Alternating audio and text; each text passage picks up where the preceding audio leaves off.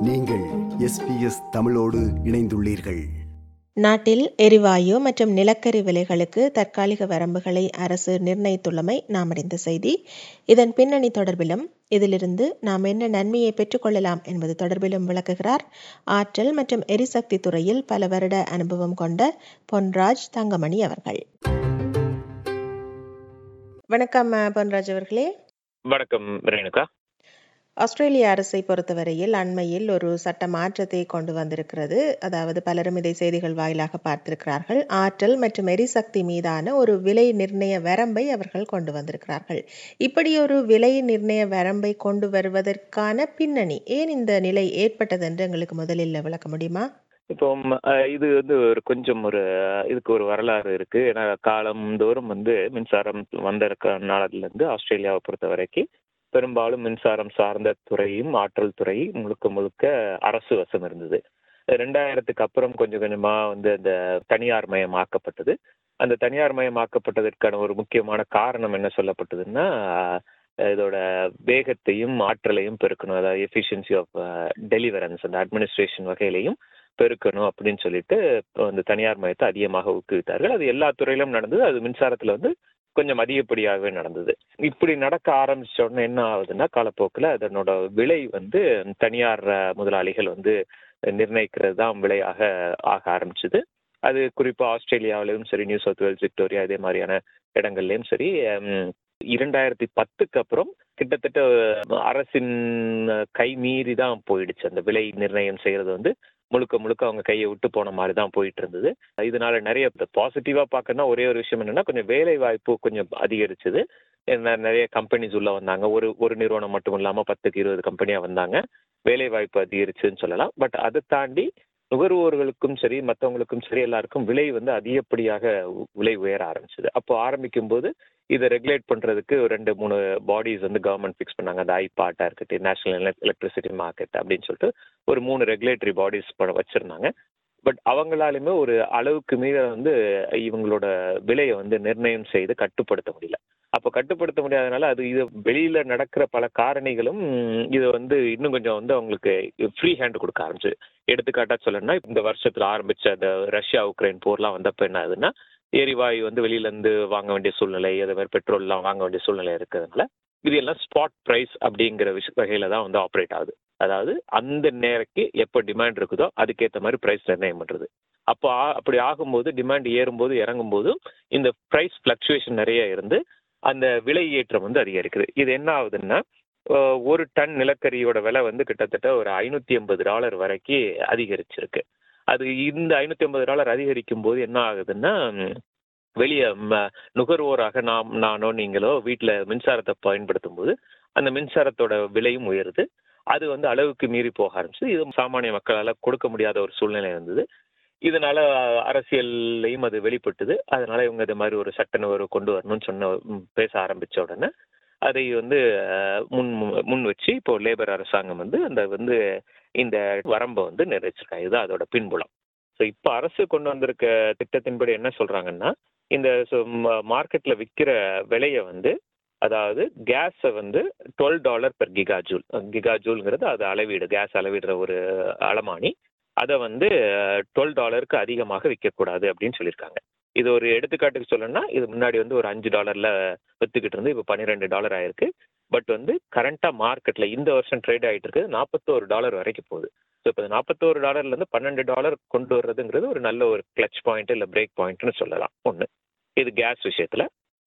நிலக்கரி விஷயத்தில் என்னென்னா one twenty five dollar per ton அப்படின்னு சொல்லி கேப் வச்சுருக்காங்க. இதுவும் கடந்த காலத்தில் கம்மியாக இருந்தது. இப்போ வந்து சராசரியாக முந்நூறு டாலர் வரைக்கும் ட்ரேட் ஆயிட்டு இருந்தது. இன்னும் சொல்ல போனா இந்த அறிவிப்பு வரும்போது அது ஐநூத்தி எண்பது டாலர் பெர் டன் வந்து ட்ரேட் ஆயிட்டு இருந்தது. அப்போ முந்நூறு டாலர்லயும் ஐநூத்தி எண்பது டாலர்லையும் ட்ரேட் பண்ற ஒரு வேல்யூவை one twenty five dollar per ton அப்படின்னு சொல்லி கொண்டு வந்திருக்குது ஒரு நல்ல ஒரு முயற்சி. சரி. இந்த விலை வரம்பு நிர்ணயம் வந்து எப்படி நடைமுறைப்படுத்தப்பட இருக்கிறது என்று சொல்லி எங்களுக்கு சொல்லுங்கள். இப்போ இந்த எலக்ட்ரிசிட்டி மார்க்கெட்டே கொஞ்சம் காம்ப்ளெக்ஸாக தான் இருக்கு. முதல்ல இருந்து நேரடியாக எல்லாத்துக்கும் சாமானியருக்கு நேரடியாக புரியிற அளவுக்காக இல்லை. காரணம் என்னன்னா இவங்க வந்து ரெகுலேஷன்ஸ் வந்து மாத்திக்கிட்டே இருக்காங்க. அதே மாதிரி அதை என்ன காரணம்னா நான் சொன்ன மாதிரி தனியார் மையத்தை உள்ள விட்டுட்டாங்க. நீங்க என்ன வேணாலும் மார்க்கெட்ல விளையாடிடுங்க அப்படின்னு சொல்லி விட்டாச்சு அப்புறம் அவங்க வந்து மார்க்கெட்டை ஃபிக்ஸ் பண்ண ஆரம்பிச்சு லாபகரமாக போக ஆரம்பிச்சோன்னே இவங்க என்ன நீங்க ரொம்ப லாபம் பண்றீங்க குறைஞ்ச குறைங்க அப்போ வந்து எங்களை ரெகுலேட் பண்றதுக்கு ஒன்றும் இல்லைன்னா புது பாடி கொண்டு வராங்க. இப்படி மாத்தி மாத்தி செஞ்சுக்கிட்டு இருக்கிறதுனால அவங்க கையில ஹோல் கண்ட்ரோல் இல்லை. அதுதான் வந்து உண்மையான நிலைமை. இன்னைக்கு இருக்கிற நிலைமை.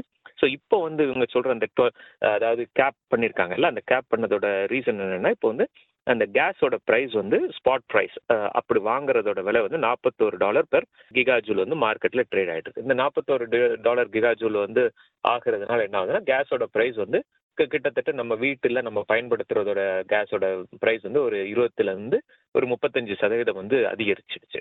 அதே மாதிரி எலக்ட்ரிசிட்டிலையும் இந்த ரெண்டாயிரத்தி இருபத்தி ரெண்டாம் வருஷத்துல மட்டுமே இருபத்தஞ்சுல இருந்து முப்பத்தஞ்சு சதவீதம் அதிகரிச்சிருக்கு. இதே நிலை தொடர்ந்தால் இன்னும் ஒரு வருஷத்துல ஒன்றரை வருஷத்துல ஐம்பத்தாறு சதவீதம் இன்னும் உயரும்னு சொல்றாங்க.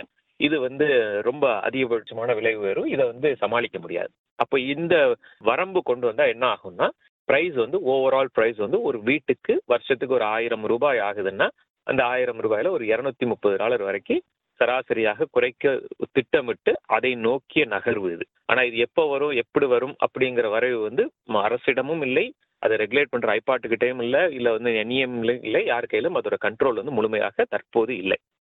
ஆனா இதுதான் இதை நோக்கி நகர்கிறார்கள். அது ஒரு பாசிட்டிவ் மூவ் தான். ரிசல்ட் என்ன வருதுன்னு தெரியலனா கூட இப்படியான ஒரு நகர்வு வந்து ஒரு பாசிட்டிவான நகர்வு தான். சரி. இப்ப வந்து அரசு அறிமுகப்படுத்தி இருக்கின்ற இந்த புதிய விலை நிர்ணய வரம்பு. அதிலிருந்து நாங்கள் வாடிக்கையாளர்கள் பயன்பெற வேண்டுமென்றால் என்ன செய்ய வேண்டும்? எப்படி அதிலிருந்து நாங்கள் பயன்பெறலாம்? இது ஒரு நல்ல கேள்வி. காரணம் என்னன்னா இதே மாதிரியான விஷயங்கள் எல்லாமே பாலிசி டிசிஷன் வந்து நமக்கு சாமானியராக நம்மளை வந்து சென்றடைகிறதுக்கு சில மாதங்கள்ல இருந்து சில வருஷங்கள் கூட ஆகலாம் சில நேரம். ஸோ அப்போ வந்து இதுக்கு வந்து உடனடியா இந்த ப்ரெஷரை ரிலீவ் பண்றதுக்கு இந்த அரசு என்ன சொல்லியிருக்காங்கன்னா அவங்க கையிலேருந்து அதாவது federal government Commonwealth ஃபண்டிங்லேருந்து one point five billion dollar போடுறோம்னு சொல்லியிருக்காங்க. அது போக இது மேட்ச்டு ஃபண்டிங் அதாவது ஸ்டேட் கவர்மெண்ட் இதுக்கு ஈக்குவலண்ட்டான ஃபண்டிங்கை போட்டு அவங்க அவங்க வந்து நீங்கள் எனர்ஜி சேவிங் ஸ்கீம்ஸ் வந்து நீங்கள் இம்ப்ளிமெண்ட் பண்ணுங்க அப்படின்னு சொல்லியிருக்காங்க. ஸோ அப்படி பண்ணும்போது அவங்களுக்கு கிடைக்கிற விஷயங்கள் என்னென்னா இப்போ வந்து நம்ம வீடுகளில் நம்ம பயன்படுத்துகிற முக்கியமான விஷயங்கள் என்னது? Fridge TV hot water system electricity இது மாதிரி பல்வேறு லோட்ஸ் இருக்குது அந்த எலக்ட்ரிக்கல் லோடை வந்து மாத்துறதுக்கு. குறிப்பா வந்து இப்போ கேஸ் வந்து அதிகமாகுதுன்னா அப்போ கேஸ்ல இருந்து எலக்ட்ரிக் மாறணும் அப்படின்னு சொல்லிட்டு அதுக்கு மாறுறதுக்கு வந்து இப்போ நான் எங்க வீட்டில் கேஸ் வச்சிருக்கேன்னு வச்சுருங்களேன் எனக்கு ஒழுங்கா வேலை செஞ்சுட்டு இருக்க கேஸை நான் வெளியே மாற்றணும் அப்படிங்கிற அவசியம் எனக்கு கிடையாது. அதை மா- நான் மாற்ற மாட்டேன். அப்போ வந்து மாத்துறதுக்கு என்ன பண்ணா எனக்கு ஏதாவது சலுகைகள் கொடுக்குறாங்க. இந்த one point five billion dollar funding மூலமாக சலுகைகள் கொடுக்குறாங்க. அந்த கேஸை மாத்திட்டு எலக்ட்ரிக் ஹாட் வாட்டர் சிஸ்டமா மாத்துறாங்க. அந்த ஹாட் வாட்டர் சிஸ்டம்ல புது டெக்னாலஜி கொண்டு வந்து எனர்ஜி எஃபிஷியன்ட் ஹீட் பம்ப்ஸ் மாதிரியான விஷயங்களை வந்து இன்கார்பரேட் பண்றாங்க.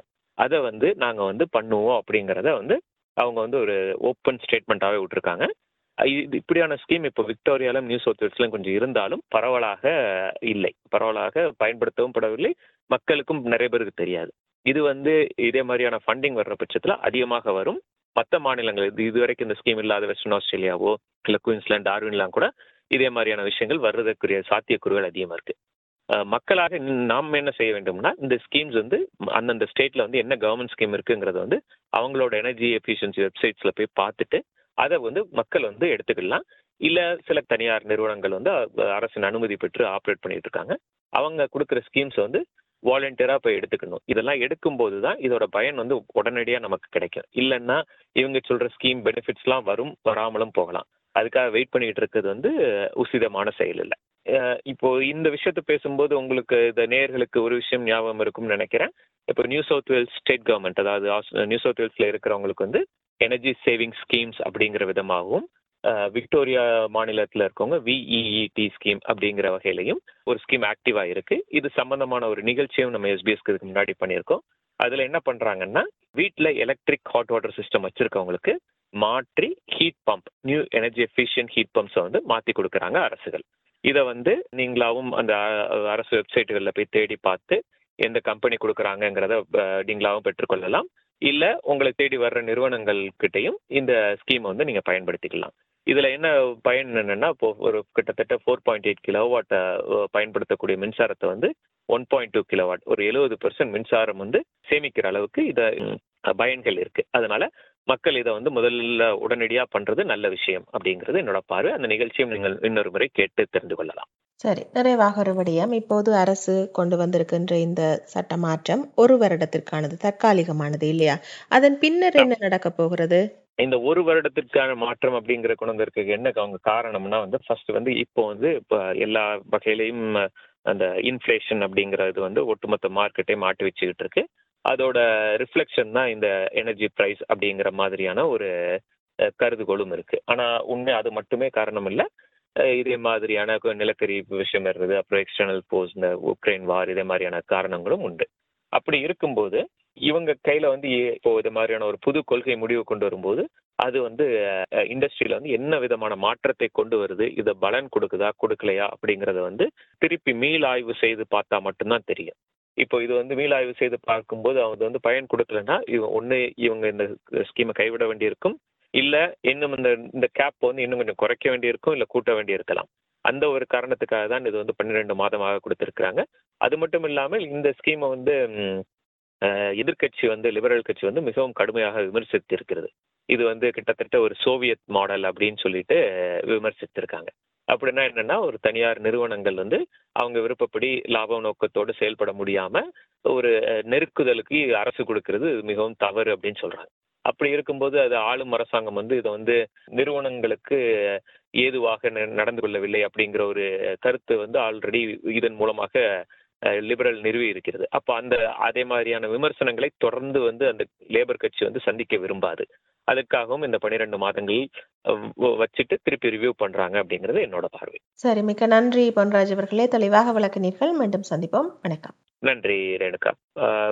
நேரத்தை கொடுத்து கேட்ட அனைத்து நேயர்களுக்கும் நன்றி. இதே மாதிரியான கவர்மெண்ட் ஸ்கீம்ஸ் வரும்போது நீங்களும் வெப்சைட்டை வந்து தொடர்ந்து பார்த்துக்கிட்டே இருங்க. ஒரு புக் மார்க் மாதிரி போட்டு வச்சுக்கிடுங்க. ஸோ தட் அரசு கொடுக்குற உதவிகளை பொறுத்த வரைக்கும் முதலில் கொடுக்கும்போதே வாங்குறது சாலச் சிறந்த விஷயம். ஏன்னா ஃபண்டிங் முடிஞ்சிருச்சுன்னா அது போயிடும் அப்புறம் ஐயோ விட்டுட்டோமே நினைச்சு வருந்த வேண்டாம். நன்றி. இது போன்ற மேலும் பல நிகழ்ச்சிகளை கேட்க வேண்டுமா? Apple podcast Google podcast Spotify என்று பாட்காஸ்ட் கிடைக்கும் பல வழிகளில் நீங்கள் நிகழ்ச்சிகளை கேட்கலாம்.